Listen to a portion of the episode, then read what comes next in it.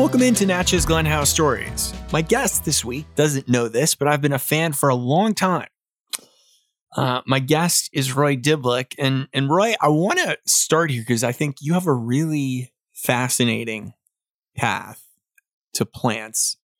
And I want you to give us a little bit of a, a background framework here. I know that you worked in education with the natural world in the greater Chicago area. Is that where plants started for you, or did you grow up with plants in your universe, or was, No. was- where was it for you?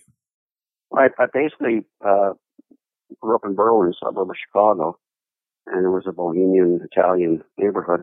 I grew up mostly sports, playing, playing, playing baseball, basketball.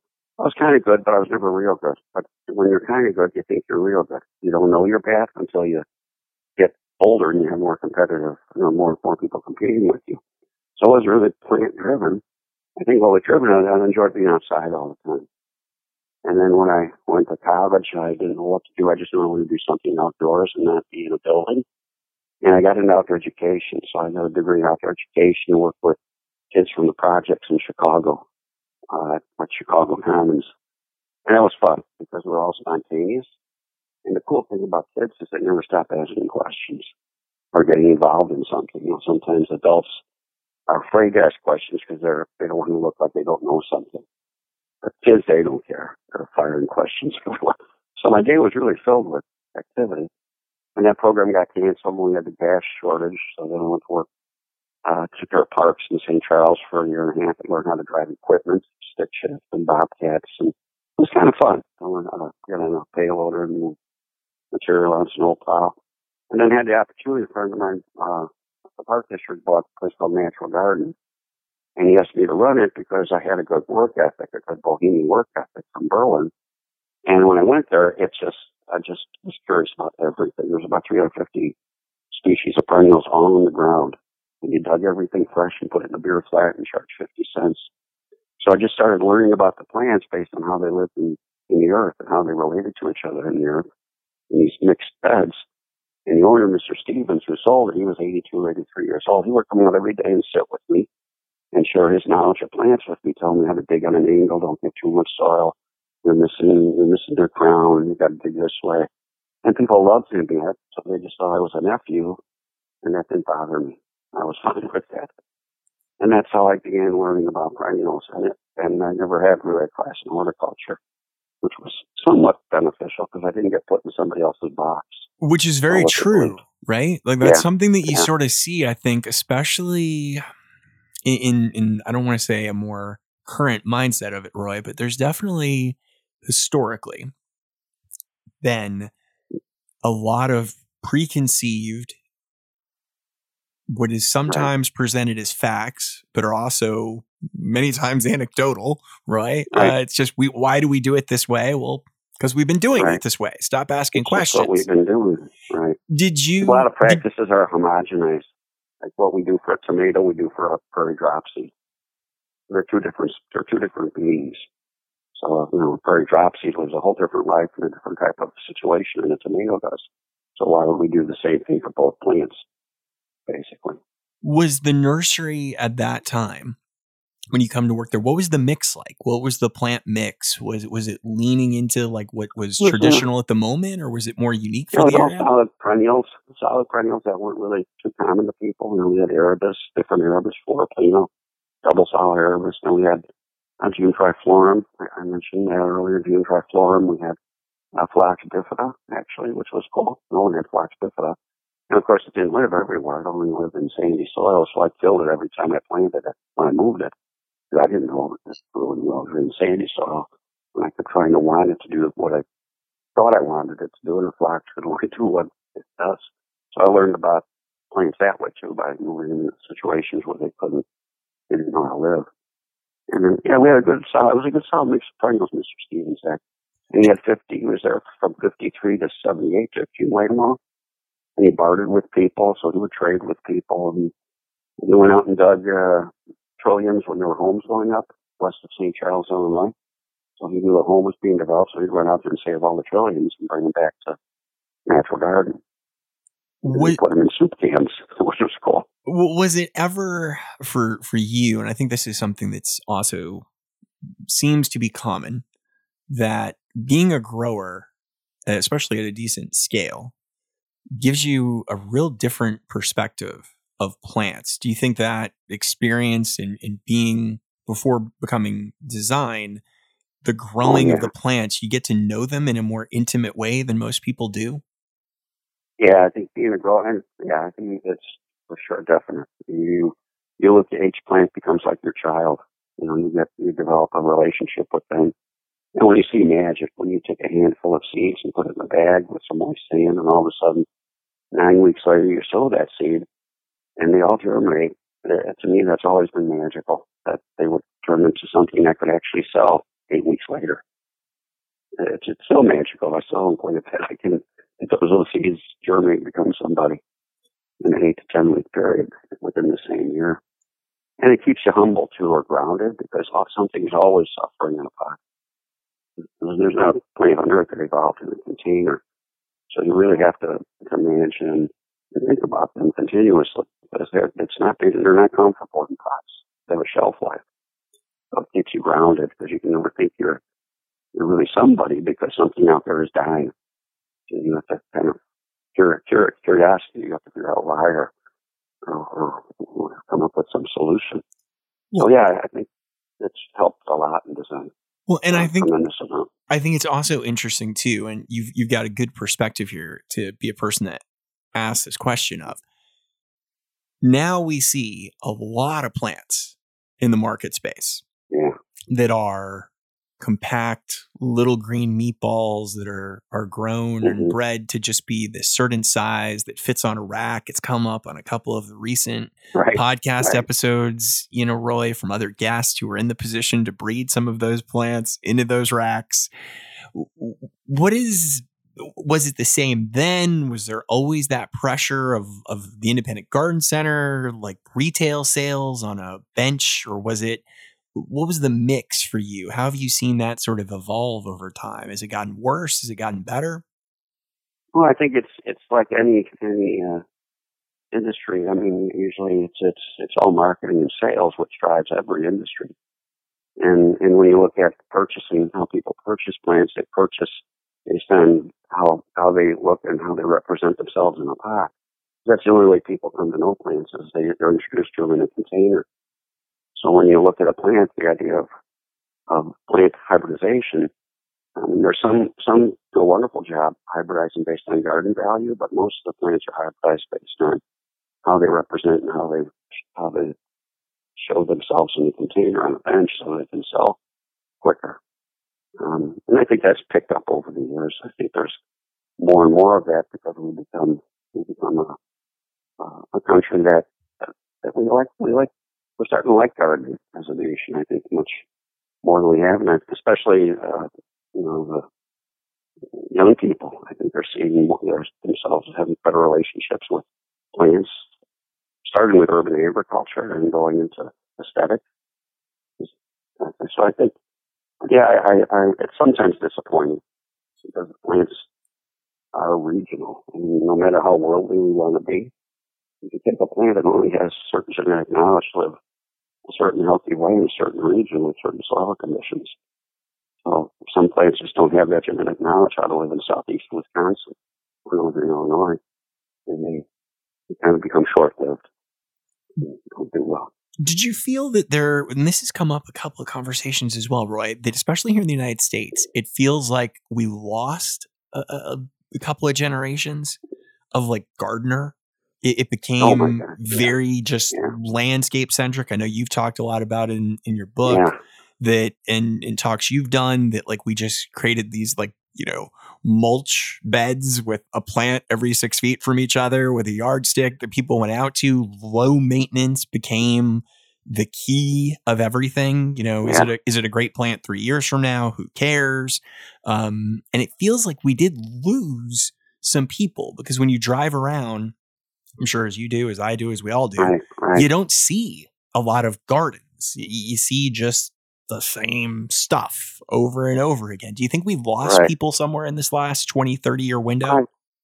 I, I think it, it, it started to take that kind of shape after World War II. You know, when, when uh, a lot of companies created chemicals after the war, and they wanted to market and sell those chemicals. And and part of that was changing the language. So in the 50s, the language changed, I think, from gardening, which you see more and more of gardening in the 30s and 20s, and it became called it. It was called yard work. He said, "The yard work. Who wants to do yard work? Nobody, because in the 50s, the marketing again uh, was to see the USA in your Chevrolet. You don't want to stay out. You don't want to stay outside your house and your yard work. You want to travel and get on the super highways and see everything and buy things. And so it became much, much more commuter, uh, consumer driven. And then with yard work and chemicals, I know in the 60s, a lot of the neighbors we had in Berwyn, including my dad, he had a duster, and his thing was he'd kill everything that flies except birds with his duster. And that was part of the 60s because it was thought that every insect would damage your home or your property or something. And uh, so, yeah, we kind of lost our, our way in gardening.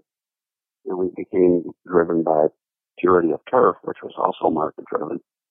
I was just told that the more nitrogen you put down on your turf, that it really weakens the, the biology of your soil, and then your turf becomes nitrogen dependent because the biology of the soil weakens so much because of the nitrogen applied that the biology of the soil can't create the nitrogen that turf could use to live without applying the nitrogen. So it's really, you know, really, uh, it's a complex, simple thing. Yeah. And the simplicity of it would be just create a living system that we can all be healthy in and live within that system and enjoy it. As you, when did you create Northwind? your perennials? Like that that seemed because it's it's one of these things too that I, I, think for a lot of people we already mentioned the experience that you'd had at that oh, point. Yeah, yeah. and then that's a big jump right? I know there's many people that have joked that if you want to go broke open up a nursery right? There it's oh, if you won't go broke you can earn a living but you won't make money yeah. I mean how did you yeah. how did you come to that? I mean at that point you're clearly passionate enough about plants where you're willing to jump into it yourself?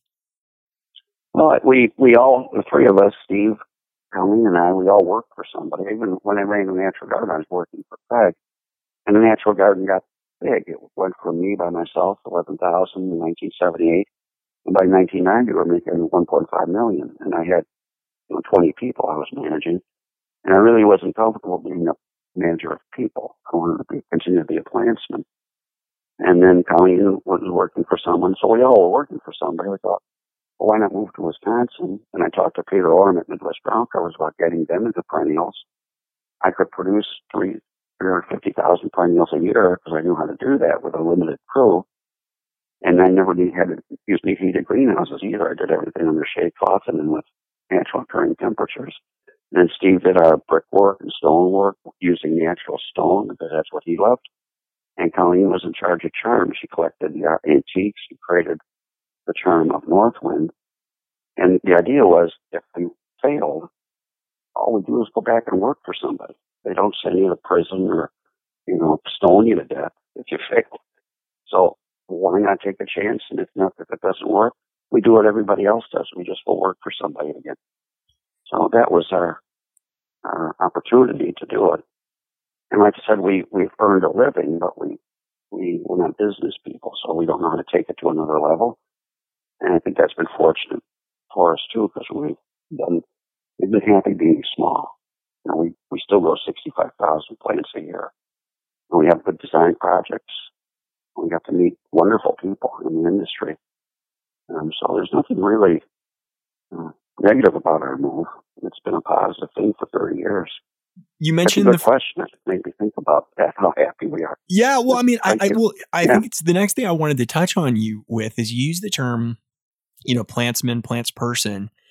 And I think for me, and I, we know a lot of the same people, there is this term, plants person, that comes up a lot. Mm-hmm. And you you were doing a piece of content that I was watching from a few years ago, really. and someone said not to use botanical nomenclature, right? And oh, yeah. I always am a big believer of we have dumbed down gardening to the point where we took a lot of the things that make it spectacular away. And the language of plants is not any more complicated than any other language that we speak across the earth. And what it does is it allows us, you know, Iris is such an easy one to pick on. Um, Right. You know, that when people hear Iris, they think Germanica, and that's it, Right. despite the fact that there are hundreds of cultivated varieties, Oh gosh. hundreds yeah. of species across the world. And they don't all do the same thing, kids. That's the other thing. So if you take Right. that ability to communicate like plants people away from us, you're sort of asking us to tie one of our hands behind our back, in my opinion. Um, what has that meant to you? Like being a plants person, being in communities of people um, throughout your career, that I think the culture of it is very unique. And I don't know if people quite Mhm. always understand how passionate people are about it, how creative the people are in it. It's only maybe been in the last 10, 20 years that the term creative comes up as m- much as maybe it, Right. it should have over time. What has that meant? Sort of that community of like plants people. Oh, it's been always refreshing because it, uh, you see how joyful plant plant people are, you know, and they're so curious. I don't know one plant-driven person that isn't constantly questioning and curious about some something about a, a, a plant they're not familiar with, plant they are familiar with, but they they share what they know, and other people have other thoughts about it. And I, and I think you're right. I think that uh, there's nothing wrong with common names. In fact, they're very they're very cute. They're adorable. One lady came in and wanted to buy bloody nose. I didn't know what that was, but for her growing up in Champaign or south of Champaign, I think, it was called prairie trillium or trillium recurvatum. She had this common name bloody nose. I thought it was a cute name, but I couldn't give her, I didn't know how to sell her that plant because I didn't know what that was. And she found it. But yeah, I think, I have a feeling like I look at how transformational horticulture is right now. I think we're getting more and more people that are plant driven. Uh, they're finding that passion for plants and plant communities and how plants can begin to relate to each other and uh, to maintain a level of health by the communities and relationships you develop with plants. So to me, it's very exciting and it's great being around everybody like that. There's a real camaraderie. Of, uh, and then the other part is getting other people involved who get interested. So it's a sharing of what we know with, with others. And I see that really exciting for our future, being a more plant driven, uh, industry, horticulture. Well, Horticulture at one time was a skill and it was a craft or an art, just like dancing and music. It was something very special. well, and we have this timeline that we're in right now where people like, and this podcast is an example of that, right? People like long form. They they don't want things dumbed down and spoon fed Right. to them. That you you have an audience out there, and like like you said, I think one of the the interesting things uh, about yourself, uh, Piet Oudolf has a similar background, really too. That it's people in the plants world who knew plants, loved plants, and then eventually almost embrace your own creativity um, with them, and you see them that way. Yeah. When did you you start doing design work on on through? Was that Oh, at your time at Northwind? When did that really yeah. start to become a That thing was for you? uh, about the mid '90s. Uh, a group from uh, one of the resorts up there came up. They're putting a, a group of condominiums up, and uh, the owner said we'd like to do all native plants. I said, "Well, that's cool." I said, "There's one thing, Roy. We want it to look good." I said, "Wow, okay." I didn't know what he meant by look good. What did he mean by look good? And simply, he didn't want it being an eclectic mess of native plants. And usually, like you said, when I go to a, a, a nature center, I see plants falling all over each other. I see plants leaning over the walkway. You got to push them in the air to get by them. So I just wanted to, can you make it so it looks good? So I thought, well, I think I can do that. And simply I did it by not using big blue stem Indian grass or panicums. I stuck with low profile sporobolus and schizachyrium and Bouteloua. And then I just did more composition. I looked at uh, more sweeps and groups. But really the key was keeping plants low profile, the grasses. And the grasses were a wonderful grout. They held the patterns together. So I started learning uh, basically by doing that garden for uh, the resort up there. And then other people started asking, and they saw it and they liked it, so it was kind of word of mouth. And then I got some people around the lake interested, and they and I went with perennials within the plants because why not? Why limit to just one way of doing things? And then it just started becoming something I enjoyed. And then I used uh, nature for my inspiration, and that's just wandering through prairies. We're up in the Kettle Moraine, there, there's patterns everywhere, and I could see it creating patterns with plants. And and then I met Piet in 2001. How much of a plant? How much of a plant design garden geek were you before before you had started doing the design work on your own? Like for somebody like myself, I consider myself a proud Great Dixter fanboy, Roy, over yeah, time, yeah. and I, I, read Christopher Lloyd's words like they're had, the Torah. I had all his books. He's, he's I he was inspirational, and uh, so I had all his books. But um, I'm trying to think of what I Advent, uh, Adventurous. What's the one? Adventurous Gardener. Yeah, Adventurous Garden, Well Tempered Garden. Yeah. Well, Tempered. Adventurous Garden was cool. That's I think one that I like. And Graham Stuart Thomas just blew me away. Uh, the Art of Planting. I love his book, The Art of Planting. Uh, it's just, it's just, I kept reading, wondering, oh, how can I be an artist? How can I figure out the art of planting? And I did, I put gardens in at Northwind, but never thought they would go anywhere. And people truly felt they were too eclectic or too mixed. They weren't big sweet. There, I wasn't old and Swedish.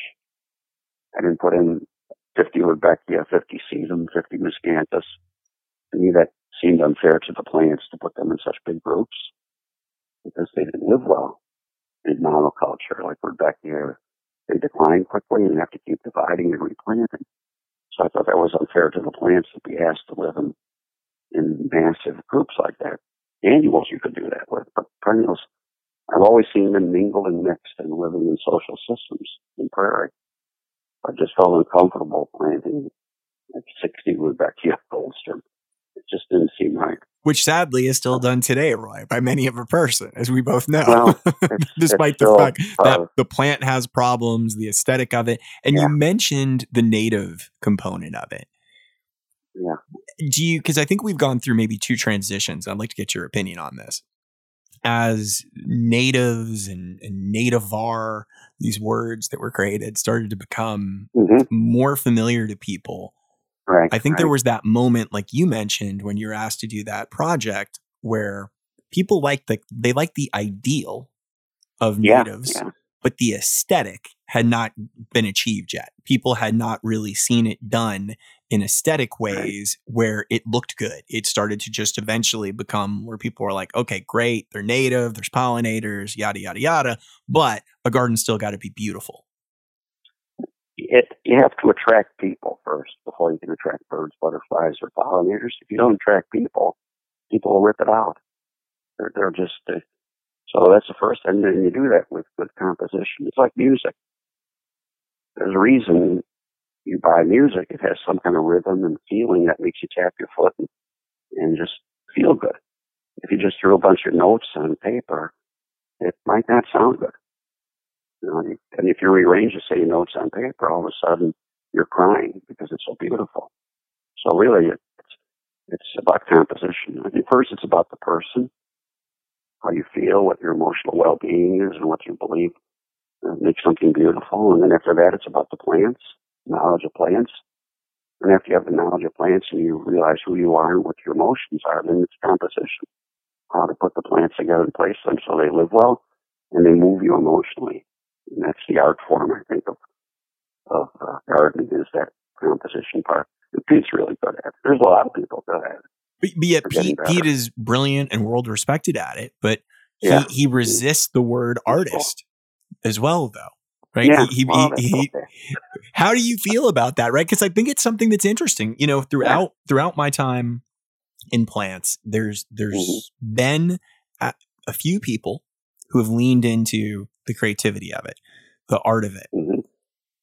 But a lot of times people avoid it, right? I don't know if it's a masculine thing, Roy, with people or, yeah, or what it is, but there's definitely uh, been this sort of yeah, yeah, yeah, yeah, but uh, you know, it's it's it's not that.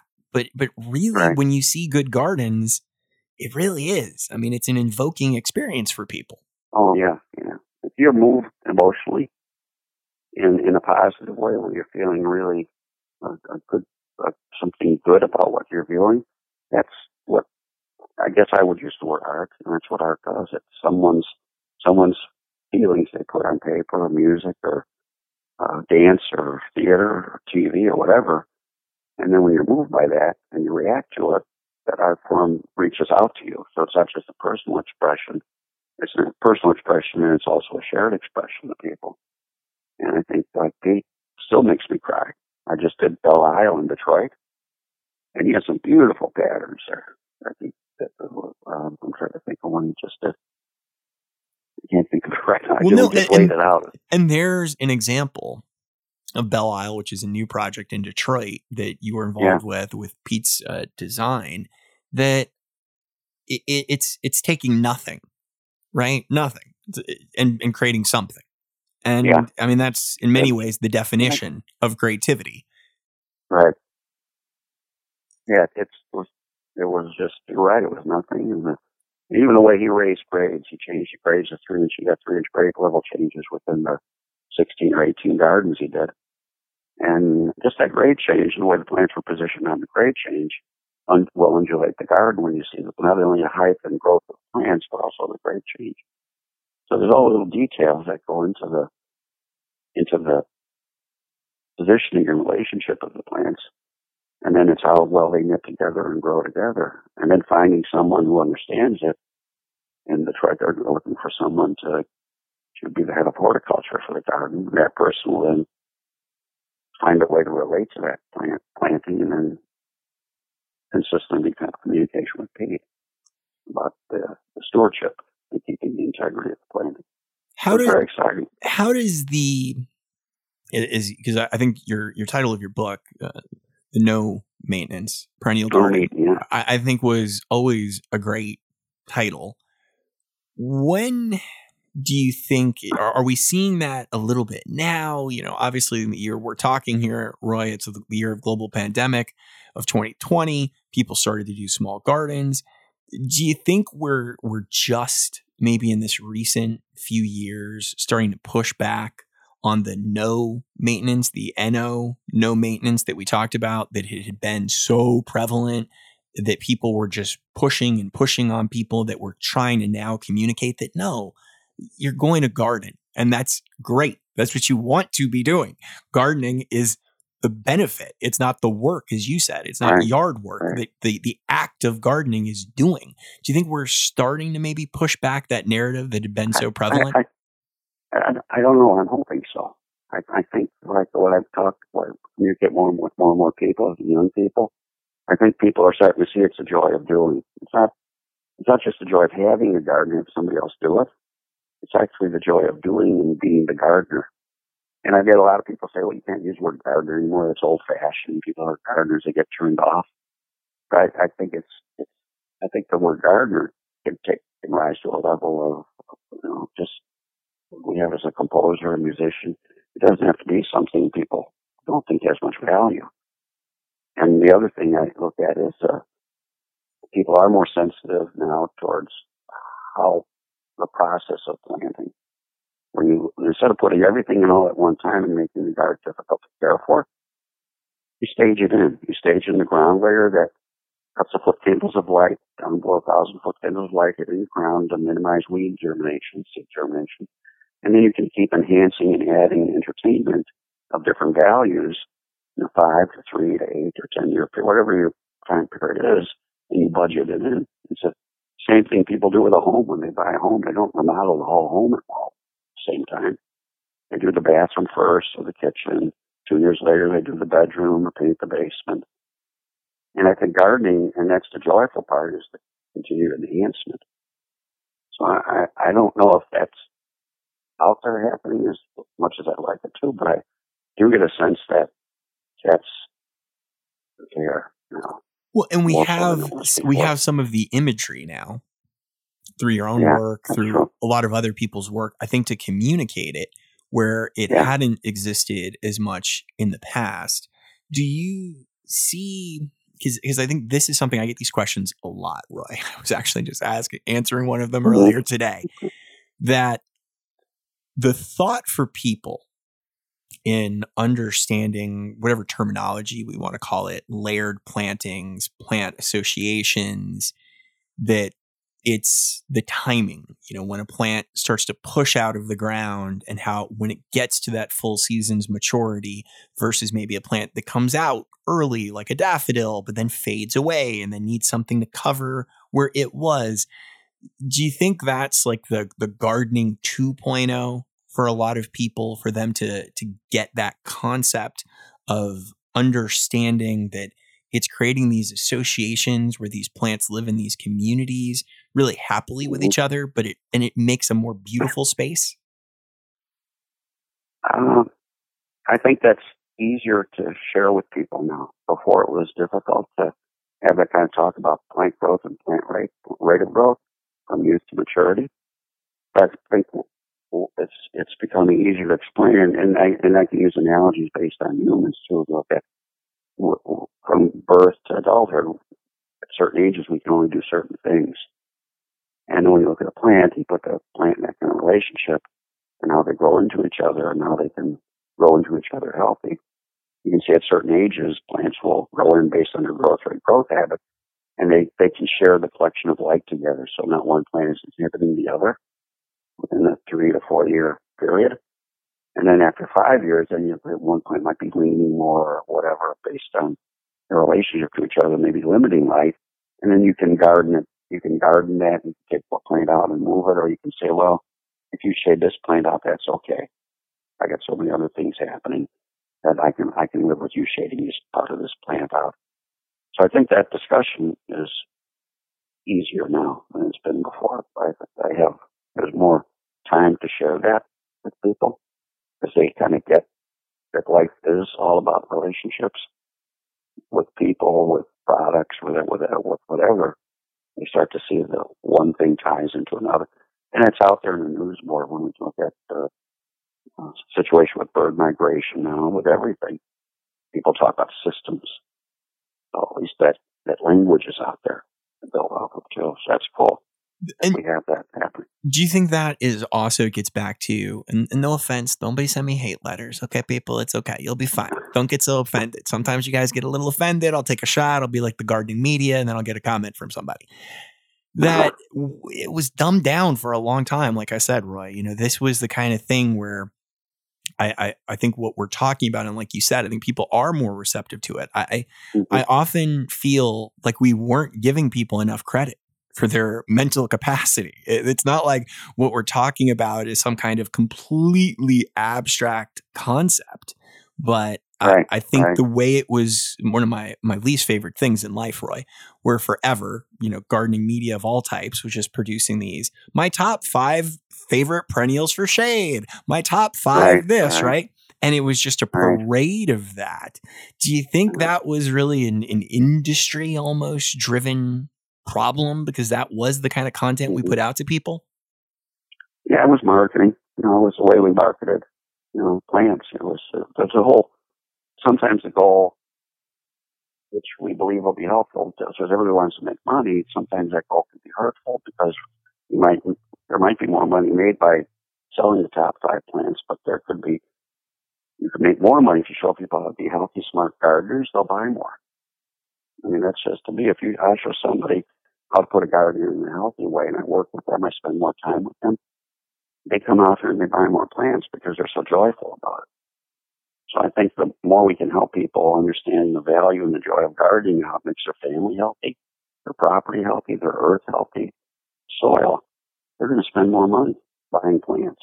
But they won't buy bags of fish emulsion. They won't buy cans of something. They might not buy products, but they'll they, sure buy more plants. They won't be buying a bag that has the word miracle right on the front of it, right? yeah, they don't have uh, things that they don't need. You know. Well, let's talk about that. This is a subject that that I'm personally interested in that you have brought up a lot. And it is very much tight plantings that prevent the need as much for you know traditional mulch, wood chip mulch Do you Mhm. top dress with anything? Like like at, when you finish one of your plantings, do you put Oh yeah, top dress Yeah. in there and what do you top dress with? we always use uh, local leaf mulch. We have uh, we use leaf mulch for all our new plantings. So we'll, we'll mulch everything with leaf mulch to keep the soil evenly moist to uh, uh, inhibit uh, early or some young weed growth. So we top dress with leaf mulch. We grind a village of Fontana here in West on the Lake. Chubb it. They collect about uh, 15 windrows of leaves to harvest from the the uh, community, and then they tub grind it to save space and then they sell it. So we buy uh, I know, 400 yards from them. So we do about, uh, and we go back. We put leaf mulch down on a lot of the gardens we care for because people aren't ready yet to press to leave the debris. But we do have clients we mow everything for with mulching mowers, leave the litter right in the garden, and we don't need to bring mulch in anymore. In fact, the village of Fontana, we do uh, 23,000 square feet of uh, boulevards for Fontana and we mow everything, leave all the debris there. So they save a fortune in not remulching every year. And the money can go towards, uh, adding plants and bulbs. And, uh, and we've cut their costs. I think we're about 95 cents a square foot at $50 an hour labor rate. The village, I think Milwaukee pays like $2 a square foot The wood chip and put spireas in, and daily. and, and and I think that is sort of that that difference again too, and even economically, it's one of the things that has sort of Yeah. puzzled me recently in some conversations on the podcast is the style of of you know it's it's it's the sp- it's it's really these these tags, Roy. Let's be honest with it. With it's these tags, right? The tag says 24 to 36 inches, and then there's a little arrow, and it says this much distance, and it's all of you know my my joke on this is yes, Right. plants were socially distancing before any of us were in 2020. Oh yeah. That Yeah. how do we we see? I, I would assume for you, our customers like in the design side of it, and obviously Piet's Gardens are an example of this as well.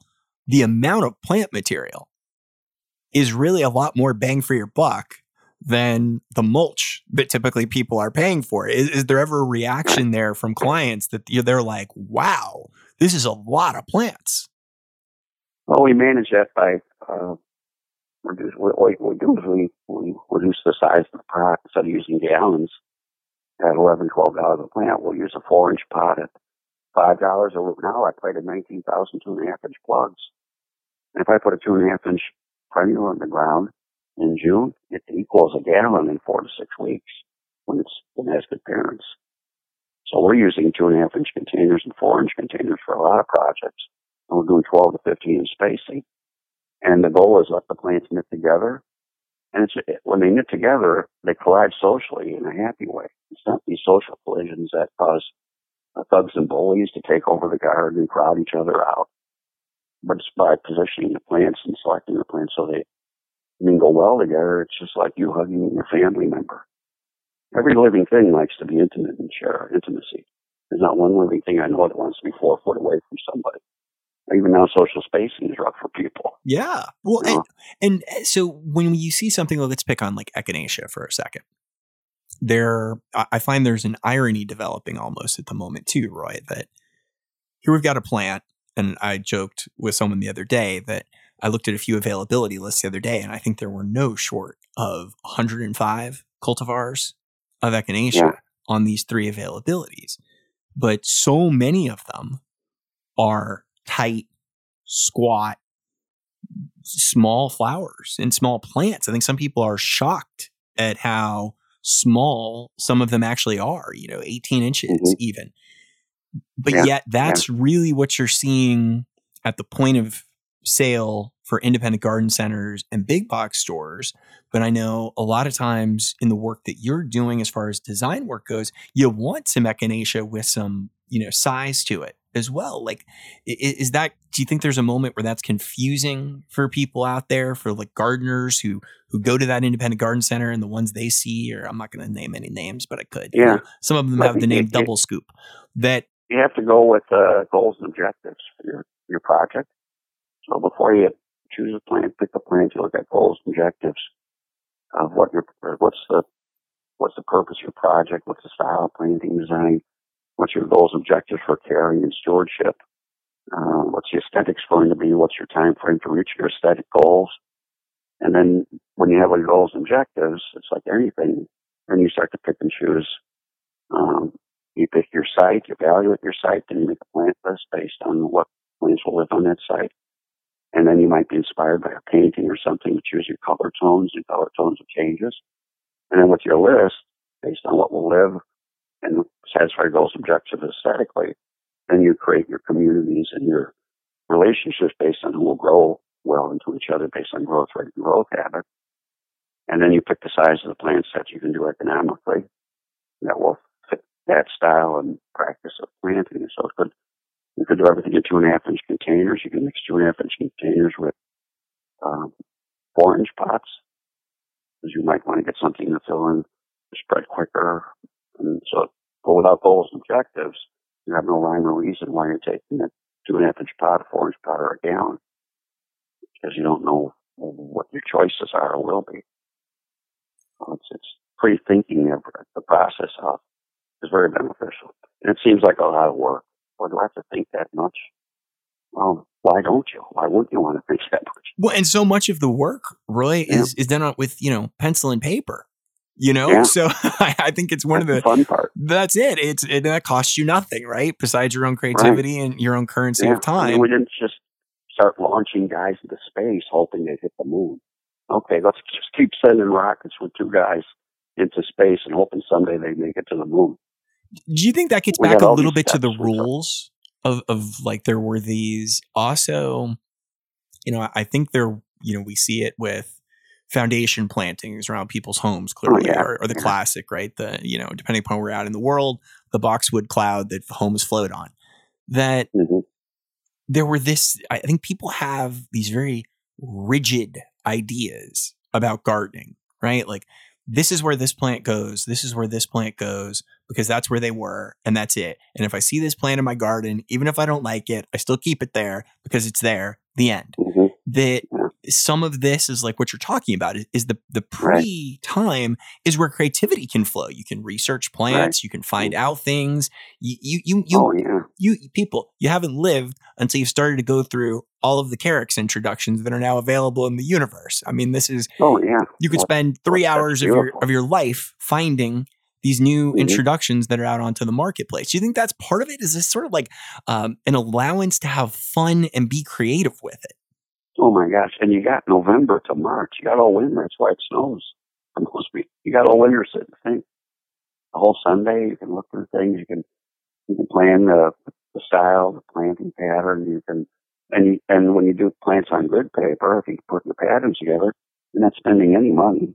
You know, you're just a pencil, and eraser, and some grid paper, and you can keep creating it. And you can review everything five or six times to see how you feel about how they're going to grow into each other it's a very enjoyable process. The creation part is very enjoyable. And the thinking and then the finding and the doing. It's, uh, and I think it's still, it's part of being a human being.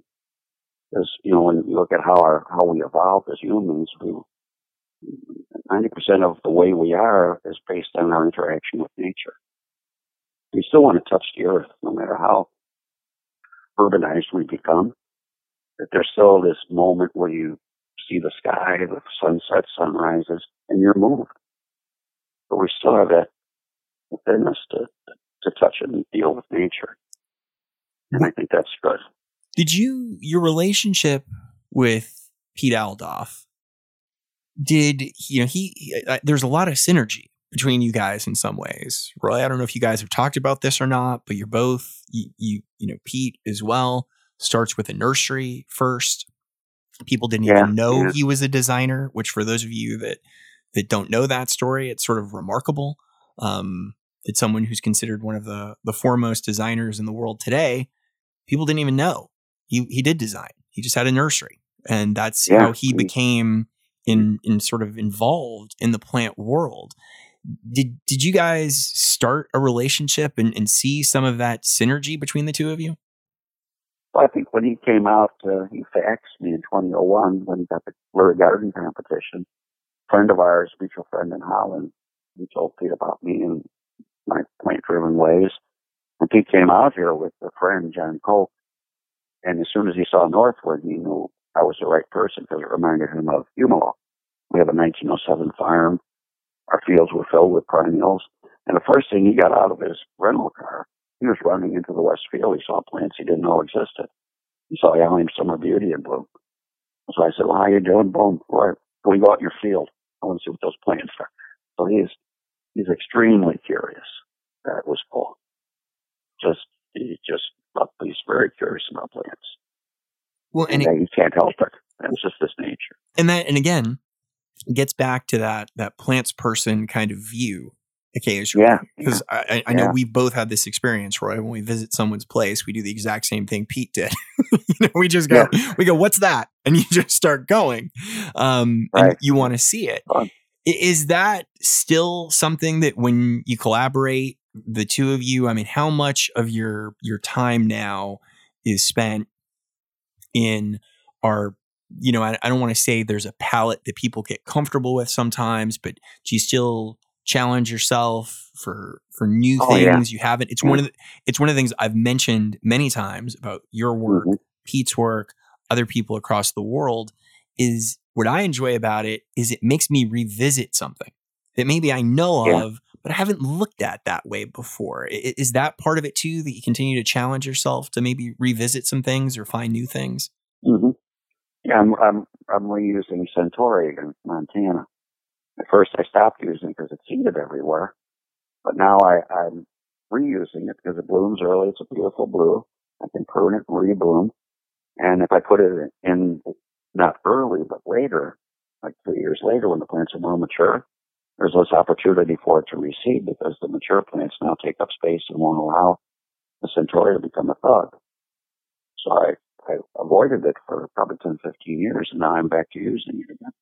Because it's a beautiful blue, and I put it in an older garden, uh, incorporated in an older garden. So there's a lot of plants that I just, in, in known, uh, Achillea, uh, there's one out called Peter Cottontail. That's bloomed all summer. It has, hasn't it? I have it here too. It's very good. Yeah. That's cool. That's bloomed all summer. It's so, okay. Maybe I'll start using that again. Yeah, and it's a and it's interesting how there are you know a plant like um, Eryngium yuccifolium these these plants that were sort of out there in the universe forever, but yeah. just weren't used really right at, mm-hmm. at all. And and gr- I w- I've got to talk to you about grasses for a second because I think sometimes uh, grasses become almost too much synonymous with some of the the planting style that we're we're talking about? Do you ever worry that sometimes it's it's linked too much to that? Like people are like, "Oh, that's one of those ornamental grass gardens" kind of talk.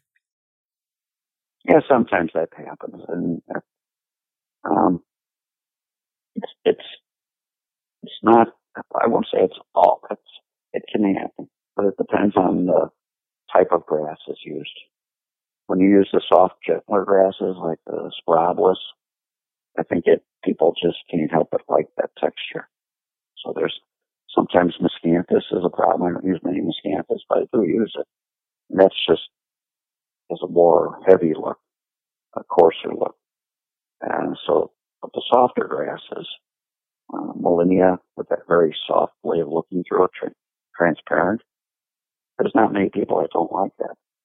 I just don't uh, don't really seem to be upset by the textures of some of the softer grasses. Were you growing oh. grasses early in your time at Northwind? I mean, was that something oh, that, yeah. that, early on that you embraced? Yeah, I found Panicum Northwind in 1982 along some railroad tracks in Elgin, Illinois. So we were, yeah, I was growing grasses. I started with Miscanthus gracilis, I think was the first one. And then we were doing the native Raspberry uh, Panicum virgatum, and then I, when I was collecting seed for Panicum virgatum in '82, I found the vertical, perfectly vertical grass along the railroad tracks South Elgin. So I dug a part of it out. And I didn't divide it till '90 when we came up to Wisconsin. Introduced it in '92 or '93 for Midwest Groundcovers. But yeah, I think we were doing a lot of grasses. Uh, I didn't do many sedges. I had sedges in the late '80s, but no one really. Like, they were difficult to sell. Oh, and, and I ha- and I have to imagine. Do you take a sense of pride in the fact that now? It, I mean, it's it's so still universally embraced. I mean, I know John Hoffman is someone else who was early doing nursery work with grasses in the United States. That yeah. Do, do you feel a certain sense of of accomplishment at all? Do you take do you take time, Roy, to appreciate it at all? Because I know a lot of times it's oh, difficult. yeah, yeah. I think that's that's the cool part of getting old. Uh, it, it, it when as, as you get older, you can't do anything about it, so you kind of appreciate it, and you you have, uh, and then you can get a sense of uh, kind of how you got to be who you are. You know, you saw you see the pathway you took, especially the people you met. You know, as, you keep meeting these unique personalities and and people along the way, it's really it's it's like so cool to get to know people that share such uh, personal passions. Like now I'm uh, with Jerry Wilhelm. I don't know if you remember Jerry Wilhelm, the Florida Chicago region. So in, in his book, Florida Chicago region, it's every plant that grows native or non-native in Chicago, I think 42 counties in Michigan and Indiana and Wisconsin. And he has the plant associates for every plant that grows. So not only do you get the plant that lives in 22 or 18, 20 counties, you get every plant that grows with every plant. In his last edition of his book, it's every insect that relates to every plant that grows with every plant. It's an amazing book. And now he's doing a book on lichens, on native lichens, which is amazing, just amazing. And isn't it interesting how we're now maybe, hopefully, Roy? I'm saying hopefully. I'm crossing my fingers on all of these subjects, kids. Um, we're looking at gardens more as ecology and oh, yeah. learning about them and, and and not just in a native sense but even plants you know I, I often wax poetic about the fact that the people behind breeding sometimes the people that discover plants the people that go and and and, and find something like like you have yourself that, that there's more of a story there when we look at it in a total ecology versus just zooming in on like the pretty flower pictures. Right right. That's that's that's the, for me that's the one of the key things i keep like i tell people i'm a constant intern I keep learning so much from Instagram and from people about the more insect populations. And Laura at Lurie Garden, boy, she is something. She's she was cutting back hollow stem plants, so lay eggs in hollow stems at Lurie Garden in Millennium Park. And she educationally used that. She put signs up of why she's doing that. So people going through can understand why the plants are 18, 20 inches tall. And she's cut back and the rest of the garden is cut back to ground level in some areas. So I think, yeah, it's, it's a tremendous part. Mean, the, the insect capabilities, bird habitat, and, and you can still relate it to making something beautiful at the same time. So I, I think that's, uh, it's like too exciting, actually. When do you see this sort of, is there a place, because I'll eventually we'll get Piet on here too, Royal, and I'll ask him the question, but I'm curious for you as well. Is there a place where we do some of the stylistic planting that we're talking about, but then we drop a good rose cultivar in there, a dahlia cultivar in there? Is that, do you see that as something that you would do in that initial design? Is that something that's obviously, you know, case by case, piece mm-hmm. by project by project? But is that something that we start to see incorporated as we move forward here? Oh yeah. I put a pumpkin in the boulevards in Fontana just to see what people would think. I threw a pumpkin out there in the middle of the perennial garden. I want to see a reaction. What what are people going to do? Oh, we did a bell pepper meadow. I just used different color bell peppers with sarsaparillas and uh, Stachys Hummelo and allium summer beauty and groups of sporobolus through there. But she didn't want to harvest a lot of peppers. She just wanted to pick them and eat some as she, as you know, when she felt like it. And it was cool with the red, the yellow, green bell peppers, and use parsley as a ground cover with with that decorative parsley. And and I I had never done that. It's my my wife encouraged me to try that, but she does urban agriculture in Chicago. I said, well, why not?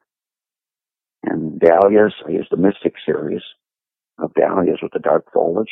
They have the right scale. I think they fit in some of the perennial planting So, and I know, I know Piet, Piet does a lot of things now with annuals and he just doesn't stop. He's always got something going. Well, and isn't that, is, do you ever get a little bit frustrated for yourself for sort of, you know, the, the stylistic work that we're sort of talking about that people want to sort of pigeonhole it sometimes almost, you know, I, I know I've even seen Piet's yeah. work because Piet's work will sometimes be described and probably your own as well as like native, but yet you don't use all natives. You use plants that work oh. well together yeah. in communities and associations. And then there's almost, I mean, it's a small group of people, honestly, people. I mean, the people that are criticizing Roy's work, these are people that they probably wear tinfoil oh, hats occasionally as well. But is there any kind of like where you say, hey, don't do that? You know, don't, don't put, put me in this like corner of like, this is the kind of work I do and that's it. You know, I, I never think about that because it's human nature and it, it's just the way we are as human beings. We all find, I mean, that happens with everything. If you get something good, always there's someone out there finding a reason that it's not there. So it's, it's hard, it's like trying to change the way a human being lives. You know, it's, so I don't worry too much about it. I, I, I try to just do what I enjoy and, and then see what satisfaction, what response people have to it.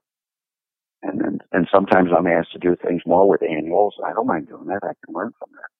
I'm working on a garden now that uh, she, she'd rather have more entertainment. And the plants I put in grow too slow. I, well, there's no way I can speed them up. So I'm, I'm incorporating a few more annuals in there until the perennials get sizable that I can reduce the number of, of annuals.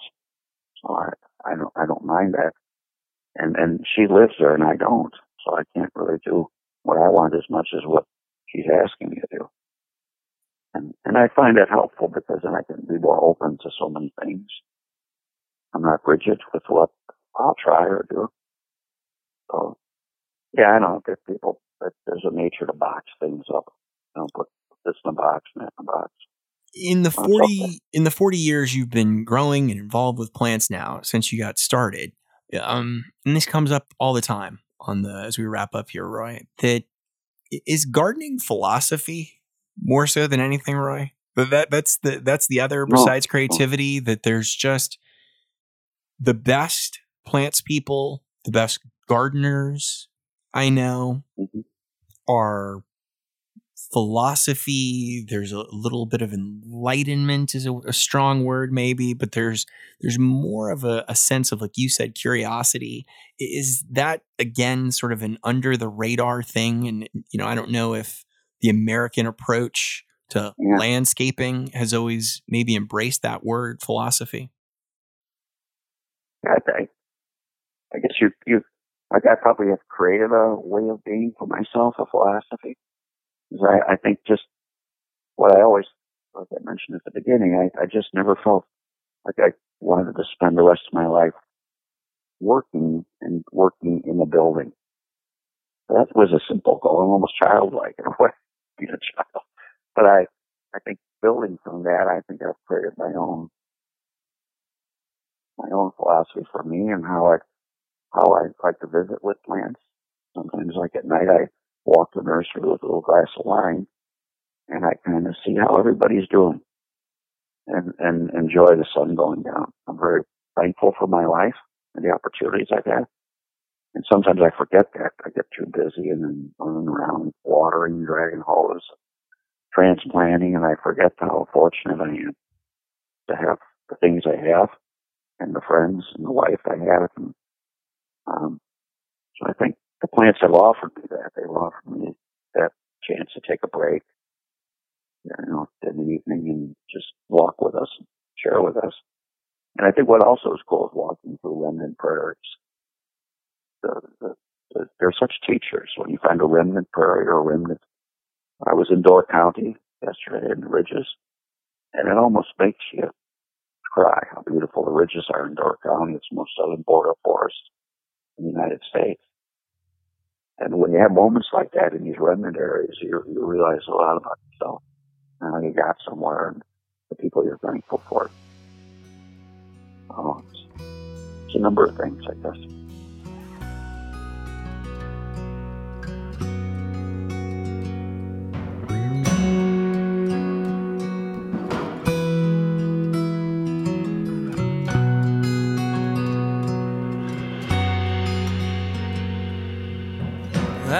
The cross ties of these old abandoned rails, wondering about the stories they could tell. I think of all the weight I carry on my own, and I try to empathize with all they bear. There's something about the sun that brings me back to life. It's just like staring in your eyes. And I can't tell you what it is I'm doing here. All I know is nothing's felt so right. So let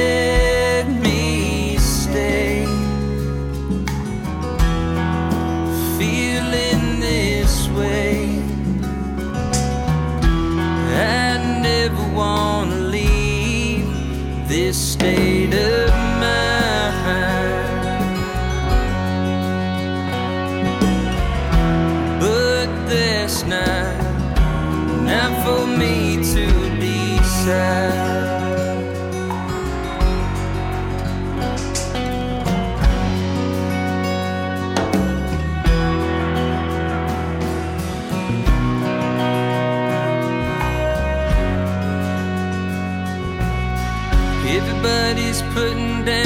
Brand new high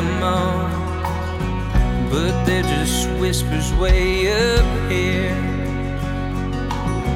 They got no rhyme for the reason why it's wrong, but there's still this burning in my ears.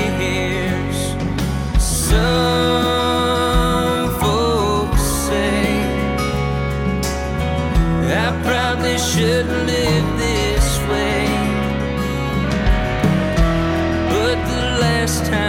checked, this was my life.